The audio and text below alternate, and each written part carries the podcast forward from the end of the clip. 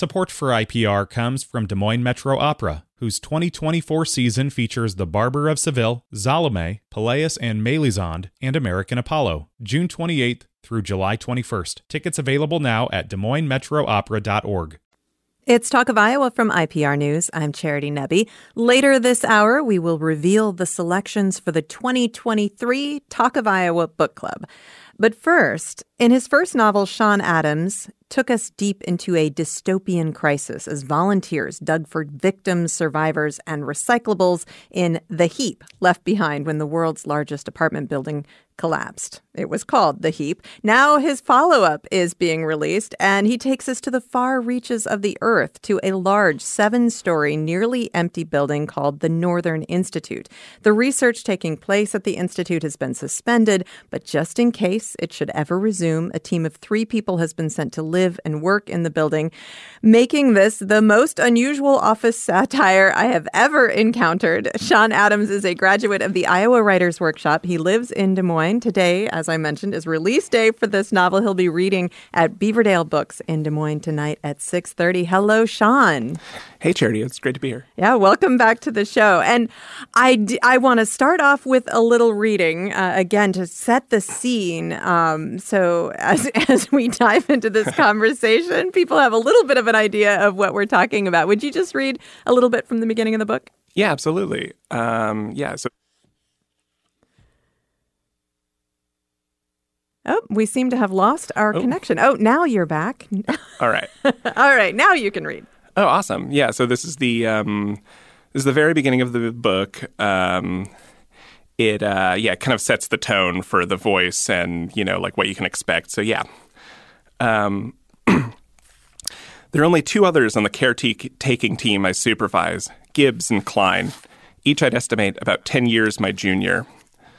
The thing we take care of is a sprawling building called the Northern Institute, located in a remote region where the snow never melts. I cannot say exactly where.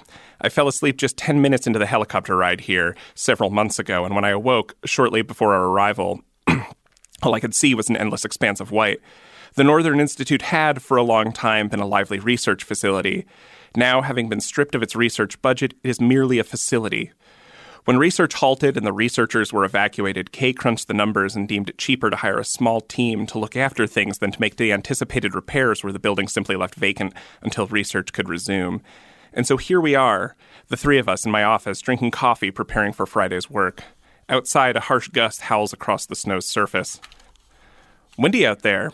Even worse, I say, even worse last night. Klein does not respond, but instead looks out the window. I come from a windy place, Gibbs says, so I'm fairly used to the wind, but yes, it was very windy. I leave a moment for Klein to contribute to the conversation, but he continues gazing out the window, his eyes thinning to a squint. It was, whip- it was whipping so intensely against the walls, I say to Gibbs, I barely got to sleep. Gibbs's grip on her coffee mug tightens just slightly. If you're too tired and need the rest, I'd be happy to oversee things, for the day, at least. That won't be necessary, I say. I'm not tired. But you said you barely slept. I said I barely got to sleep, I say. Once I did, I slept quite well, which is not true. I slept terribly, but I will not admit as much, definitely not to Gibbs. Something to know it is not required that I, as supervisor, make my office available for coffee and light socialization each weekday morning before, we before work begins. This I do of my own volition, in the spirit of generosity, but Gibbs and Klein don't seem to realize this. Perhaps if I'd wanted recognition, I should not have opened my office for coffee and light socialization on our first day here. Perhaps I should have waited a week or two and then said, hey, how about I open up my office each morning for some coffee and light socialization? Or maybe just, hey, how about I open up my office each morning for some coffee, as the outright mention of light socialization might create an atmosphere that is neither light nor particularly social. At any rate, whether I made overt my desire for there to be light socialization is immaterial. The point is, had I waited, the other two might have known a world without coffee and light socialization to look forward to each morning, and then they might see my commitment to going above and beyond and appreciate me more. But I do not feel appreciated. I feel taken for granted and often disrespected, and also powerless to correct matters, as voicing one's desire to be respected and not be taken for granted is much like voicing one's desire for light socialization, antithetical to achieving the stated goal. That is Sean Adams reading from his novel, The Thing in the Snow. And uh, that obviously introduces us into three characters who are working very closely together in isolation. And isolation is a major, major theme in this novel. They are in this giant building in the middle of literally nowhere. They look out the windows. And at least at first, the only thing they can see as far as they look is snow. So they are isolated. They only have contact through a helicopter that drops things off once a week. That's how they have contact with the outside world. I was shocked, Sean, to learn that this was not inspired by the pandemic. This was something you were working on before we all went into quarantine? Yeah, you know, the first draft I had done, I had actually done kind of like a while ago, basically when I was um, just finishing up work on the heap, and so I, I I did come up with this idea. I just thought it would be funny. It would be a funny novella or something like that, maybe something like a short story. and then I had I'd been working on it for a little while and wasn't really coming together. And then actually, it was it was it was the summer of 2020 when I was like, oh, I should take that back out again. And yeah, and you know for maybe for some obvious reasons everything kind of clicked into place a little bit more. Yeah I, so how did the pandemic change this project? Well i definitely feel like so I, think one of the things i was working on and, and that i and that i struggled with early on was just like sort of like you know like the, the feeling of this place and and the weekends at this place were actually like one of the most interesting things to try and figure out. Like what would it be like when you're you're in the middle of nowhere you have nothing to do for you know 48 hours and you know you're in this building that has nothing but chairs and tables and that's it. And so kind of the sense of timelessness uh, you know or like or or or not timeless but like the sense of the the lack of grounding in time that was something i kind of really really was able to tap into. Um, you know that that changed a lot as during the pandemic where i was just like sort of you know experiencing that where you know you you realize it's Tuesday all of a sudden and you know you don't know how you got there. Um, but yeah, yeah. So that was the biggest that was the biggest change that I that I managed during the pandemic. Although a lot of the writers that I've talked to over the last few years. Um, were basically living the pandemic lifestyle before the pandemic struck. Yeah. So, I mean, how how did the pandemic change your life? You know, I just I think it's just like more generally like my wife was working from home, you know, we were just always home, just not not going out anywhere, you know, just kind of the the sense because I was already working from home before the pandemic, but you know, there was always kind of the grounding of, you know, it's five o'clock. Um, my wife arrives home, we figure out dinner, that sort of thing, you know, or you know, it's the weekend, maybe I'm gonna uh, go out to dinner with a friend or something like that. And so, you know, just sort of like eliminating all of those uh, little things that mark the passage of time. exactly. Yeah. and obviously, that gave you and your wife more more opportunities for coffee and light socialization. Yeah, there's a lot of coffee and light socialization throughout the pandemic, for sure. Well, and that was one of the things that I was thinking about was not just interactions with coworkers because obviously we do have some um, coworker interactions that are tense and fascinating and at times hilarious in this novel. But the um, the interactions that I think a lot of us had during those periods uh, in the early on in the pandemic were either with our families, you know, trying to interact with them in completely new and different ways, where there would be four people in a house together trying to accomplish completely different goals than they normally would be. Or um, maybe going into a workplace where you're only working with one or two other people, whereas you'd normally be working with a whole office full of people. So uh, that it's not just about isolation, it's isolation with this very tiny team. No, totally. No, it is. It's it's you know it's specifically there's just like that. There's only just you know a few people there. Um, you know that it's it's it's and they're in a huge building too. You know, I think that that's another aspect of it. That yeah, like you were saying, you know, you go into work, you're working with one or two coworkers, and you know, but like you know, they don't. The office hasn't shrunk. You're still in this huge building. You're right. still you know you know you're at your desk and they're at theirs, and you know halfway across the room or whatever. And so yeah, just kind of like getting that sense of just like everything is is just different, you know, like everything is everyone is a little separate. Everyone, you know, that sense of isolation, but like isolation within groups.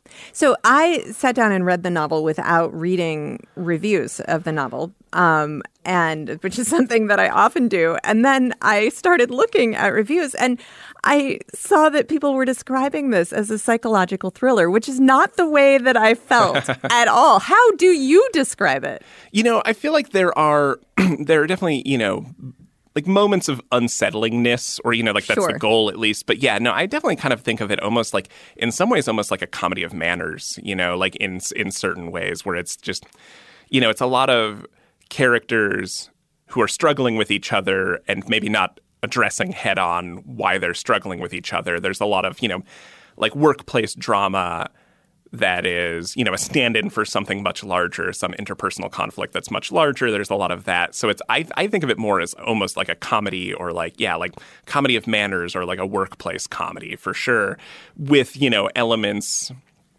of the the strange and the, you know, surreal kind of mixed in. Absolutely. And your first novel was very dystopian. This felt like our reality just slightly twisted. Yes. Yes, definitely. Yeah. No, I don't think of this necessarily as like a dystopian novel. I think like- Unless we're living in a dystopia, Sean. yeah, no, that, that, that's a great, that's a great point. Yeah, yeah, maybe slightly more dystopian than reality, maybe slightly less dystopian than the heap.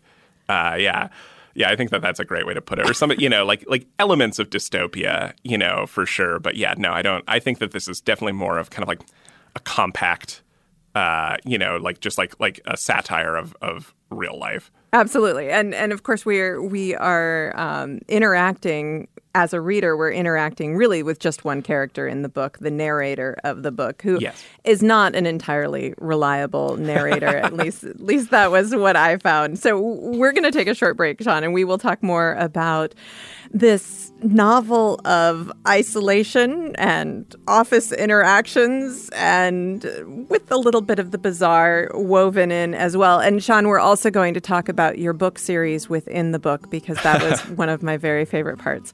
That's coming up in just a moment. I'm talking to Sean Adams. His novel is The Thing in the Snow. He'll be at Beaverdale Books this evening at 6:30 for a book launch event. Adams is a graduate of the Iowa Writers Workshop and he lives in Des Moines. Coming up in about 15 minutes, we'll also get a preview of the 2023 Talk of Iowa Book Club. This is Talk of Iowa.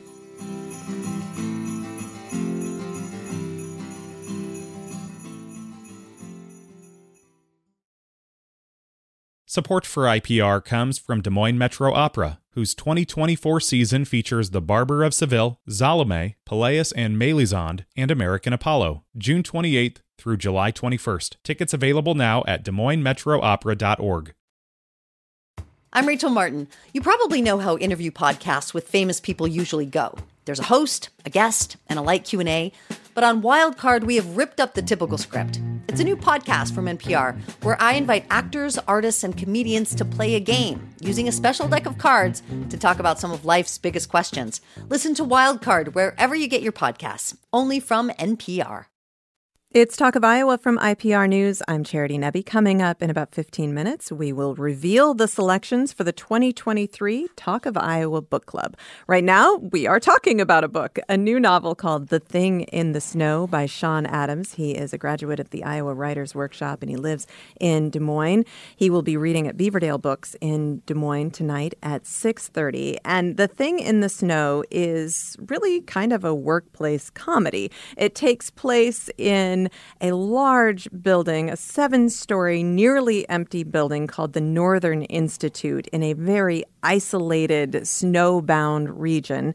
There are three people sent to keep this institute viable as the research has been shut down there are there's this team that has been sent there basically just to make it possible for the research to start up again at any time. And uh, Sean, just before the break, we were talking a little bit about these three individuals. So, I mean, this is a, a large part of where the workplace comedy comes in is that there are these three people. They are isolated together. They have to work together all the time. And uh, they are led by this man who we eventually learn his last name is Hart, right? Yes. Um, and on the team, he has Klein. Klein considers himself to be an artist, although we see very, very little evidence of that, but he's a creative type. Um, Gibbs is the female on the team, and uh, Hart believes that she wants to take over his leadership position. He feels quite threatened by her.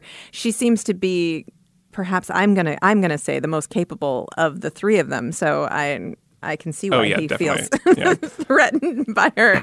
But there are these three people, and and it's like a bureaucratic nightmare because they are sent there simply to be living people in the building, but they are given meaningless tasks that are incredibly time consuming. Tell me about that whole construct and what you were trying to do. Yeah, I just you know what's funny is like in an earlier draft maybe they did more like kind of um, you know like custodial work or they cleaned more or they did things that were a little bit more active you know th- that almost have at least the veneer of you know necessity kind of you know. And and then kind of as as I went forward it was just you know more and more it seemed like oh what if they just did absolutely nothing? You know like really like they're just sitting in chairs. They're like opening doors to make sure the hinges don't sound too loud. They're doing all of these just tasks that are almost like they're like like tedious is an understatement. Um and so yeah the idea for that just kind of came from you know like that that I wanted to and you know I wanted to write about isolation. I wanted to write about distraction. I also just wanted to kind of you know it's definitely like a little bit of a, a, a poke at you know at all sorts of you know kind of like jobs you find out there that are just sort of you know filling space basically. Um, so definitely wanted to kind of you know a little bit of a a poke at you know like late capitalism and and just the sort of jobs that people end up doing that you know nobody can kind of really define and that like might not be necessary at all but definitely you know but even a job like that can drive somebody you know a Hart into uh like a somebody like Hart into you know like like he gets obsessed with it and he's obsessed with like being the best at it. And like you know every job that exists. There's always the person who who, who takes it a little too seriously. So yeah that was kind of that was kind of you know the, the fun of it is is creating a, a job that seems almost impossible to take seriously and then creating the one person who would take it seriously Well, and it made me think about again in in real life. Uh, I think a lot of us have had experience with jobs where we really bring nothing to the job. There's nothing about this job that requires anything special in us. We are just getting a thing done, and that can feel like when you start a job like that, like oh, this is amazing. I have very few responsibilities, and it's not challenging, and I'm going to get paid to do this. But then uh, there was a whole episode of The Hidden Brain about this, and there's been research done about these kinds of jobs where people are so deeply unhappy in jobs that don't require any special skills and where effort is not rewarded. yeah exactly yeah so and they do have this um this overseer who is offsite who clearly does not care about them at all and her name is Kay. Is that her first name or her last name? Because we only learn everybody else's last names. I was confused. I think of it as um, her first name. Okay. Uh, you know, I think that like kind of like it was kind of a, a, a decision almost to kind of never fully reveal like what you know that like it's Klein, Gibbs, and Hart like at the institute, uh, and then Gilroy, and then you know like these these names that kind of definitely seem like last names. It was definitely like a, a choice to kind of make it a little vague of, of you know is this just a world with a strange naming convention or or is are these last names? But I think of Kay as as her first name. All right. And Yeah. Kay is the, the person who gives them the tasks and that they need to report back to. Hart needs to report back to every week. And I think the ultimate act of cruelty in this novel is when Kay tells Hart that he does not need to give her any additional information. Post it notes are unnecessary. He doesn't need to communicate with her further. That is such a crushing blow. and and it but I mean it seems like a small thing, but it was so powerful. Do you have inspiration from real life? Did you ever have a terrible boss who tried to crush your soul? Oh no, No, you know, not not to this extent for sure, but you know, I think that there is there there often does feel like you know in in any in any career and in any job, it often feels like you know you you hear about it, you know, when you when you do something wrong and then you know so often you're you're just kind of coasting along and you're thinking like am i like am i doing anything here like you know like am i am i doing what you know like am i am I doing what I'm supposed to be doing or not? And so kind of, you know, and you're just like desperate for approval and, you know, but for the most part, you know, it's like your supervisor is out there uh, and and they've got their own things going on. They can't necessarily always give you the approval you're looking for. And I think of Hart as as somebody who's like desperate for that approval. Yeah, yeah. this Yeah. is the most demoralizing workplace. Yes, ever. exactly. Yeah. Now, my favorite part of the novel was this sort of sub plot uh, in the novel where Hart he wants to be a great leader. He has aspirations of being the best manager in the world and he has brought with him to this remote outpost a series of novels that are about leadership in the workplace. And they um, are, they feature a protagonist called Jack French. And you have dreamed up plots for. I- don't know how many of these novels that you weave in throughout the book, and they're like, they sound like action thrillers, but Oh, they're yeah, all no. about workplace leadership. This they're brilliant. Where did you get this idea? I just, you know, it's hard to say. I just like I always love like I love a story within a story, and so you know the idea of you know like I wanted Hart to be obsessed with something and its leadership, and then kind of thinking more about you know just like what kind of absolutely ridiculous thing can he be reading? Like what kind of thing? And at first, I you know at one point I was thinking maybe he'd just be reading like leadership books, you know. But then I and then I thought you know it's also just a nice break because like because the story itself of what they're doing, the things they're doing are so mundane and so simple that kind of it's. I think it's a fun break to kind of you know, like like occasionally launch into this world where it's this, you know, this guy Jack French, and he's like, you know, he's he's he's dealing with like like disasters, and he's you know like he's basically like a super soldier who's a manager. And you know, like, and so yeah, so kind of where that came from is just this idea of you know, like a nice, like it's like a fun, it's a fun kind of contrast to the work they're doing, and just like you know, this this idea of of somebody like Hart would be so obsessed with leadership that even when he would you know, choose to read a novel, he would read these books that are still about leadership. Well, and what makes this this book so much fun are these little details within the book, and I just want you to know how much I appreciated the last line of your acknowledgments, which is a very sweet acknowledgement, but also a callback to the Jack French novels. and I'm sure that there's a little part of you that like, is anybody going to notice that I did that? No, this is this is really satisfying to hear Good, this. good, good, good. I 100% noticed, 100% laughed out loud, uh, and you'll have to you have to read the acknowledgments, but you have to read the whole novel first to, Yeah. to find it even remotely funny. Um, so, so I want to talk about distraction because, as, as I've said, I mean, this is a satire. It is bizarre. These people are living at the ends of the earth. This is a situation that pretty much could not happen. At least I hope couldn't really happen, and yet it's incredibly relatable because there are elements of all of our lives that are reflected in this. Distraction is a huge part of the novel. I mean, that's that's really an overwhelming theme in the novel because as I mentioned, everybody the three people who are supposed to be on this team working at this institute, when they look out the window, all they can see is snow until one day they can see a thing in the snow and they can't identify the thing in the snow. And just its presence and the question about it becomes this overwhelming obsession. They cannot complete these tedious tasks that they have been assigned because of their distraction by this thing in the snow we live in this world, Sean, where we are distracted constantly. And here is a group of people with nothing to do but focus. And yet, and, and yet they are just as distracted as all of us with our smartphones and the internet and the televisions and coworkers to chat with and all of the things that distract us every single day. Tell me about your relationship with distraction. Oh, I mean, I you know I have a very close relationship with uh, distraction. You know, I feel like you know I you know I, I sit down to read my book you know at night or something, and I'll and I'll be scrolling through Instagram looking at you know dog videos or something. You know, I definitely feel like that's kind of you know like that's a central theme. You know, I'll sit down to to write, but you know, you're you write on the computer, and so you have the whole the whole internet right there. You know, it's just kind of a constant it's a constant struggle to just like keep focused and get things done. And and whenever I'm able to, you know, whenever I'm able to focus and, and actually get my work done or my writing done, I'm always just, you know, I'm always surprised that, you know, this only took, you know, I'm like, oh, that took 40 minutes. You know, like that was, you know, I got a lot of work done in those 40 minutes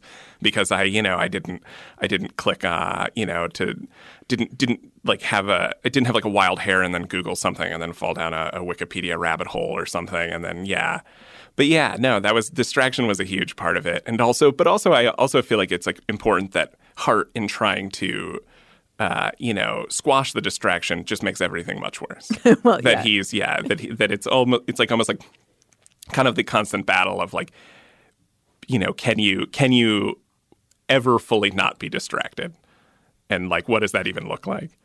Well, and, and that's, again, that's what makes this so relatable because the situation is completely unrelatable. And yet, every single one of us has attempted to quash distraction, has locked ourselves out of our phones or, you know, had that tree growing on the phone. That was a big, a big uh, trend for a while. Uh, you know, tried to take all of these steps to limit distraction and yet it's something that humans do not seem to be able to battle very well.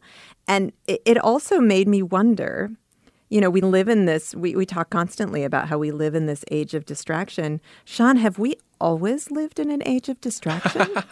you know, that's a great question. And I think, you know, probably the answer is yes. And also probably, um, you know, there's probably something about kind of like fighting the distraction that, that just only makes it worse or that like that there's, there's also part of it that it's just like, you know, like, like this, this idea of a, of a life of pure efficiency is also kind of like, you know, like that, you know, that's, it's turning yourself into a robot basically you know you're you know that that that this is part of you know you know you know the human condition is that there are distractions and you know it's also you know if we weren't distracted, you know, if I wasn't distracted, I probably also wouldn't come up with half the ideas I write about, you know, and if I was, you know, if I was just constantly like focused, I'd finish things a lot quicker, but I probably they might not be as funny or, you know, right. all those, yeah. It's kind of yeah, so but I like but I like that. Yeah, no, I think like yeah, the age of distraction is just, you know, the human condition. Yeah, exactly. yeah, yeah, yeah, from the beginning. Yeah. now, now speaking of coming up with these ideas, uh, you know, sitting and, and reading the novel, it, it, it feels like you're locked into this world. And I was annoying my family because I was reading it on a, a, road trip and I kept laughing. And then everybody has that impulse to say, Why are you laughing? Like, well, you don't really want me to tell you because it's not going to be funny and I'm just going to go on and on. Um, but I am curious. These I I have read two of your novels now, and there are so many incredibly off the wall inventive twists and turns in each of them. Tell me about your brain. How how how do you come up with these ideas?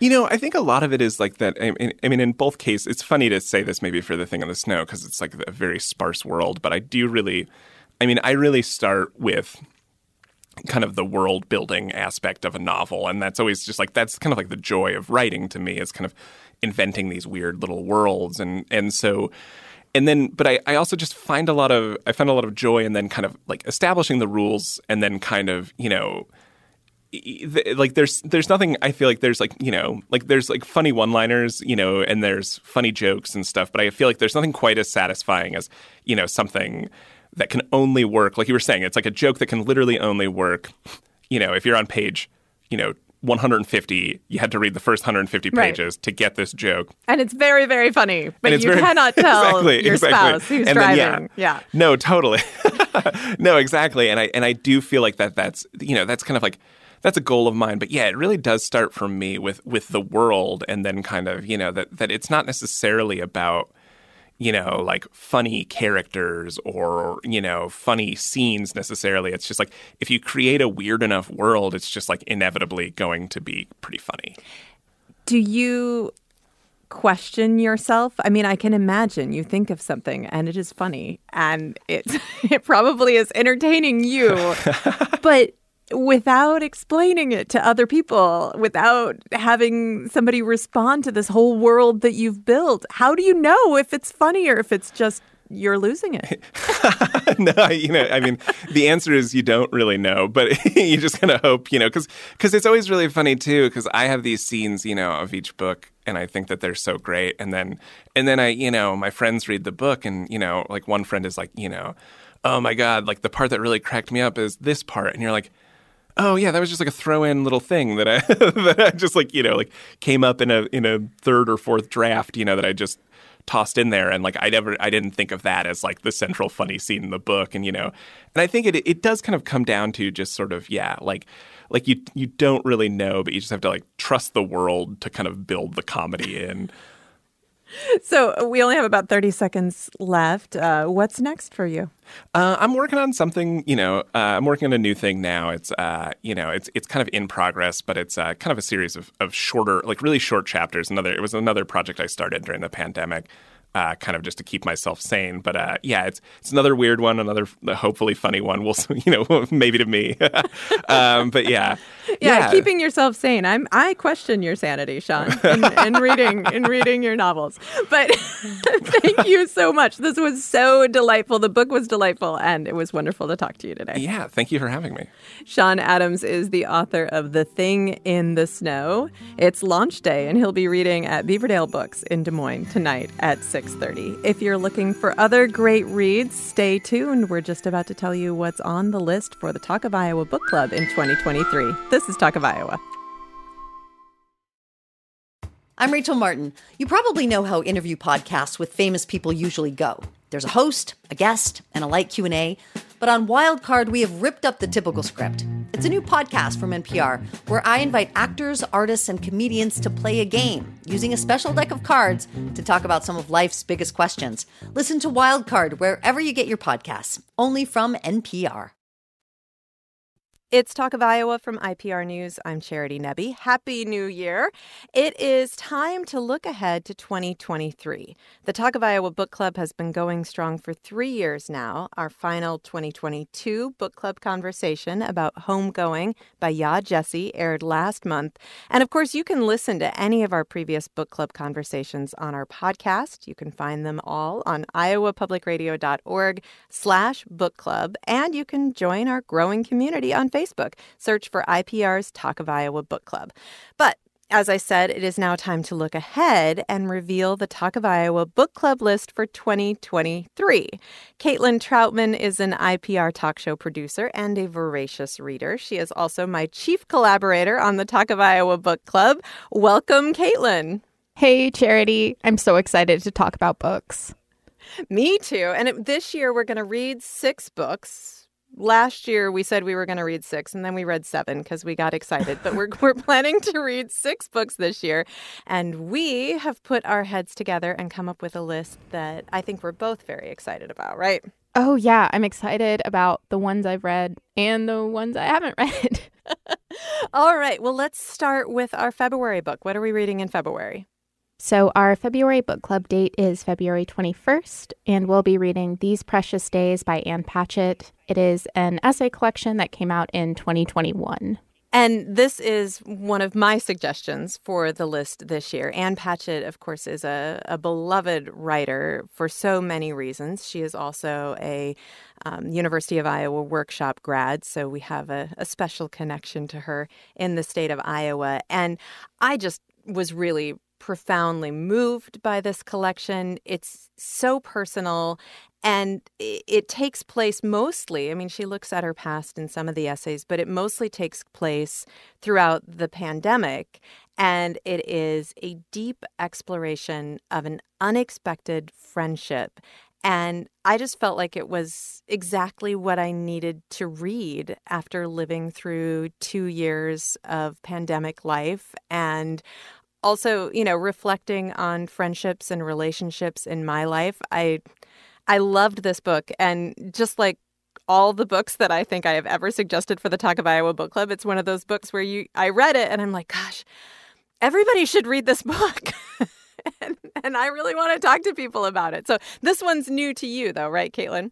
It is. Although, you know, I had a part time job working at a bookstore for a little while, and the owner of the store loved this book. So it's been on my to read list for a little while. And because it does seem like one of those books that everyone could use, I'm ready to hear about how other people coped and Yeah. some of the silver linings they found. Absolutely. It's not all silver linings, but it's uh it's just it's it's really thought-provoking and and lovely. So, I think you'll love it. I think a lot of people will love it. And I I do think it's going to be a book that provokes really great conversation, which of course is one of the most important things in a book club pick. All right. Um what are we going to talk about in April? So we're planning to have our April book club on the 18th, and we're reading this year's All Iowa Reads selection, How High We Go in the Dark by Sequoia Nagamatsu, which came out in 2022. And I'm excited about this one. This one's new to both of us, but I did start reading it and then I paused. I read enough of it to say, oh my gosh, I'm really excited to read this book. It is kind of science fiction. I, I guess it probably is technically science fiction. And it begins in the relatively near future, in the year 2030. And that is a year in the book when the warming planet is melting permafrost. And we start off with a group of archaeologists who is they're studying the things that are being revealed as the permafrost melts. They're in Siberia. But there's also an Arctic plague that is released through all of this melting and that transforms life on Earth for generations. So, uh, talk about uh, uh, subjects that feel incredibly relevant right now.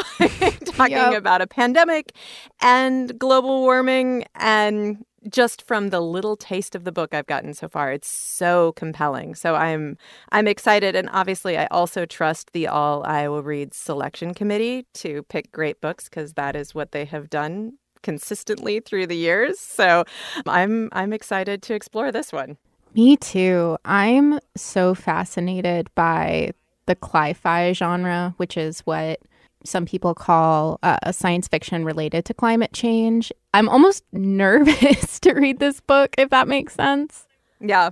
I mean, it doesn't sound nearly as, you know, heartwarming as our Ann Patchett pick, but it's one of those that I'm already so fascinated and I haven't started it yet. So I'm I'm excited to read this one too. All right. And then what are we reading for June? In June, we're meeting on the 20th, and the book that month is The Underground Railroad by Colson Whitehead. And I actually suggested this one, even though I haven't read it yet. Well, that makes perfect sense to me because I it was on my to be read list for a couple of years before I picked it up. I think I read it in 2018 after, you know, everybody telling me how amazing this book was over and over again. And they are not wrong. it's it's an incredible book. It is a Pulitzer Prize winner. So again, there's another committee that has a really good track record of picking incredible literature. Yeah, it seems like they know what they're doing. Yeah, they, they seem to. It is a, a really fascinating book. In this book, the Underground Railroad is not a metaphor. There's actually an underground railroad that was designed with the purpose of taking enslaved people to freedom, but that doesn't mean that it is an easy journey to you know get on this train and travel to freedom. So one of the the amazing things about looking at that time of slavery in this way is that fiction allows you to explore things even more deeply than nonfiction in some ways because of course you get to really empathize with characters and experience the emotions. But then the fact that there's this somewhat magical transportation system means that we experience events in different states around the South. And so we get to see these incredibly vivid and harrowing and, you know, also factually true experiences from history in a brand new way. And that sounds incredibly bleak, and, and that is incredibly bleak. But also, these characters are just so wonderful and so compelling that it's a it can be a really difficult read, but also there are some really wonderful things about it that make it not necessarily something that I would say an enjoying, a enjoyable read, but uh, just a, a brilliant read. It's so compelling, it carries you forward and leaves you just sort of brimming with. I don't know. I don't because I don't want to just say hope, um, but I, I felt like I learned so much from this journey that that was exhilarating to me. So it it's brilliant. Yeah, yeah, that makes sense. I I mean, I part of the reason I love historical fiction is because I like when it's a subject, you know, maybe I've studied in school or that I continue to learn about, but uh, fiction kind of allows me to understand these different layers and uh, facets to an issue. And Colson Whitehead has just an incredible mind. So I'm very excited to spend some time with this book, even though it sounds like it's difficult. Absolutely. It's you will not be disappointed, Caitlin. I promise you. I and I'm excited to read it again. And I always find that to be an enlightening process to read an amazing book for a second time. So that that is one of the great joys of this whole book club for me. But let's move on to August. What are we reading in August? August, I'm really excited for. It's Braiding Sweetgrass by Robin Wall Kimmerer. Right. She won the MacArthur Genius Grant this year but the book came out in 2013 so a lot of people have known about her genius for a long time but that that sort of brought her back into the the present moment.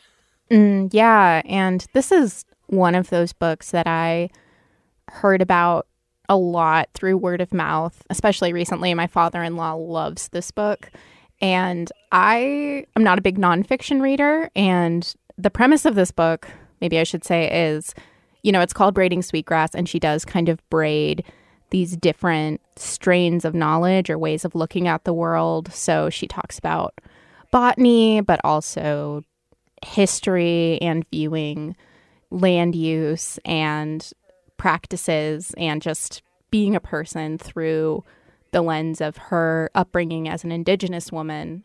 So I was a little skeptical that the science portion would be understandable, that the book would hold my interest, I guess. But I started listening to the audiobook, and the prose is so beautiful. And she's just such an incredible storyteller that immediately those fears went away. And I, I'm a huge fan now.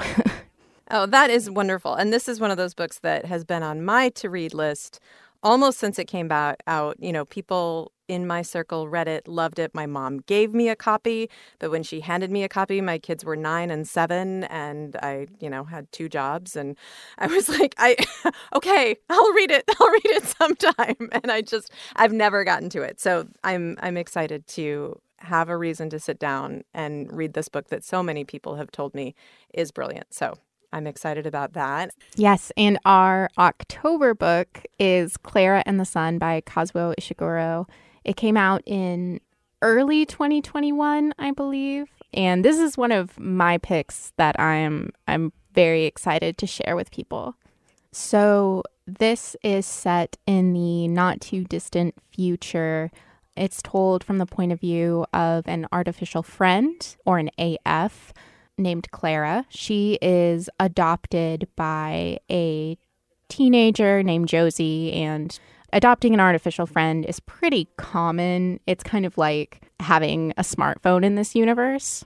And pretty quickly after Clara is adopted and goes to live with Josie and Josie's mother, we learn that Josie is sick. We're not really sure what with, but because she's sick, Clara develops this kind of faith. And, you know, it raises all these questions about what faith is and love and this sounds this sounds a little overly simplistic but you know what it means to be a person in a way it kind of reminds me of the velveteen rabbit huh. um, where it's kind of viewing the world in this almost passive way, but also very intelligent, very keen observations, very innocent, but uh, revealing And since it's Ishiguro, it's told in this really, I'd say, subtle, really beautiful way. And it's just a great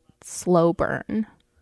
Well, I am so excited about this. I don't actually read very much science fiction, and almost all the science fiction I read is because somebody tells me you have to read this book. It's just and and that means, you know, most of the time I have loved every science fiction book that I've read, but somehow it's just not a genre that I gravitate toward.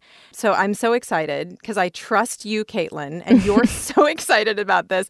And that's it's fun for me to be in that role because over the last three years I've picked the vast majority of Talk of Iowa Book Club books. So now I'm excited that you're saying, Charity, you have to read this book. It is so brilliant and meaningful, and you're going to love it. So I can't wait to have this experience. Thank you for that. And I don't think I mentioned this, but he's one of my favorite writers. And if I'm not mistaken, you haven't read any of him, right? That is correct. This will be totally new to me. I'm so excited for you. All right. Well, I'm excited for me too. And then what are we reading in December? In December, we're planning to meet on the 19th, and the pick is Fun Home by Alison Bechdel. It's her graphic memoir that came out in 2006. Alison Bechdel, her name might be familiar if you've heard of the Bechdel test, which is this pop culture kind of movie test that goes in and out of vogue every few years. She's also this unbelievably talented cartoonist. But her memoir is it's so beautiful and it's kind of devastating, which maybe sounds like an odd thing to say about you know, a comic book. Uh, at least I came into it with some preconceived notions about comic books, but it's about growing up queer and coming out and contending with the complicated legacy of a parent who was distant, who was emotionally abusive. And of course, it's not simple as it seems on the surface, but you know, she depicts just the hardest moments of her life and she explores these really complex themes of sexuality, grief, family, gender, all through her lens as this person who loves stories and makes all these literary allusions to the point that I like started making a list of all the like books she was alluding to because I wanted to look them up later. And just her writing style in combination with these really intricate illustrations, it adds this like heartbreaking detail that's really, really complex and beautiful. And it sounds like the perfect read for a December book club where a, a lot of us spend time reflecting on childhood and our family relationships. It also means it's not a whole lot of reading for December. And this is also a book that has uh, recently faced some efforts to ban it. So I'm always excited to read a banned book. Yeah. And folks might be familiar with the title Fun Home because maybe in the last 10 years or so, it's been adapted into a Broadway musical, which I haven't seen yet, and which kind of seemed like an odd choice to me when I heard about it the first time. But I think I absolutely have to see it uh, after my next reread now. All right, I'm going to read through the whole list one more time. In February, we're reading These Precious Days by Ann Patchett. In April, How High We Go in the Dark by Sequoia Nagamatsu. In June, The Underground Railroad by Colson Whitehead. In August, Braiding Sweetgrass by Robin Wall Kimmerer. October, Clara and the Sun by Kazuo Ishiguro. And then in December, Fun Home by Alison Bechdel. This entire list will be on our website. You can find it at iowapublicradio.org slash book club. And you can also join our Facebook group. Search for IPR's Talk of Iowa Book Club. Caitlin Troutman, thank you so much for helping me put together the list. And I am excited to spend the year reading with you. Thank you. Uh, me too. This is Talk of Iowa from IPR News. I'm Charity Nebbe.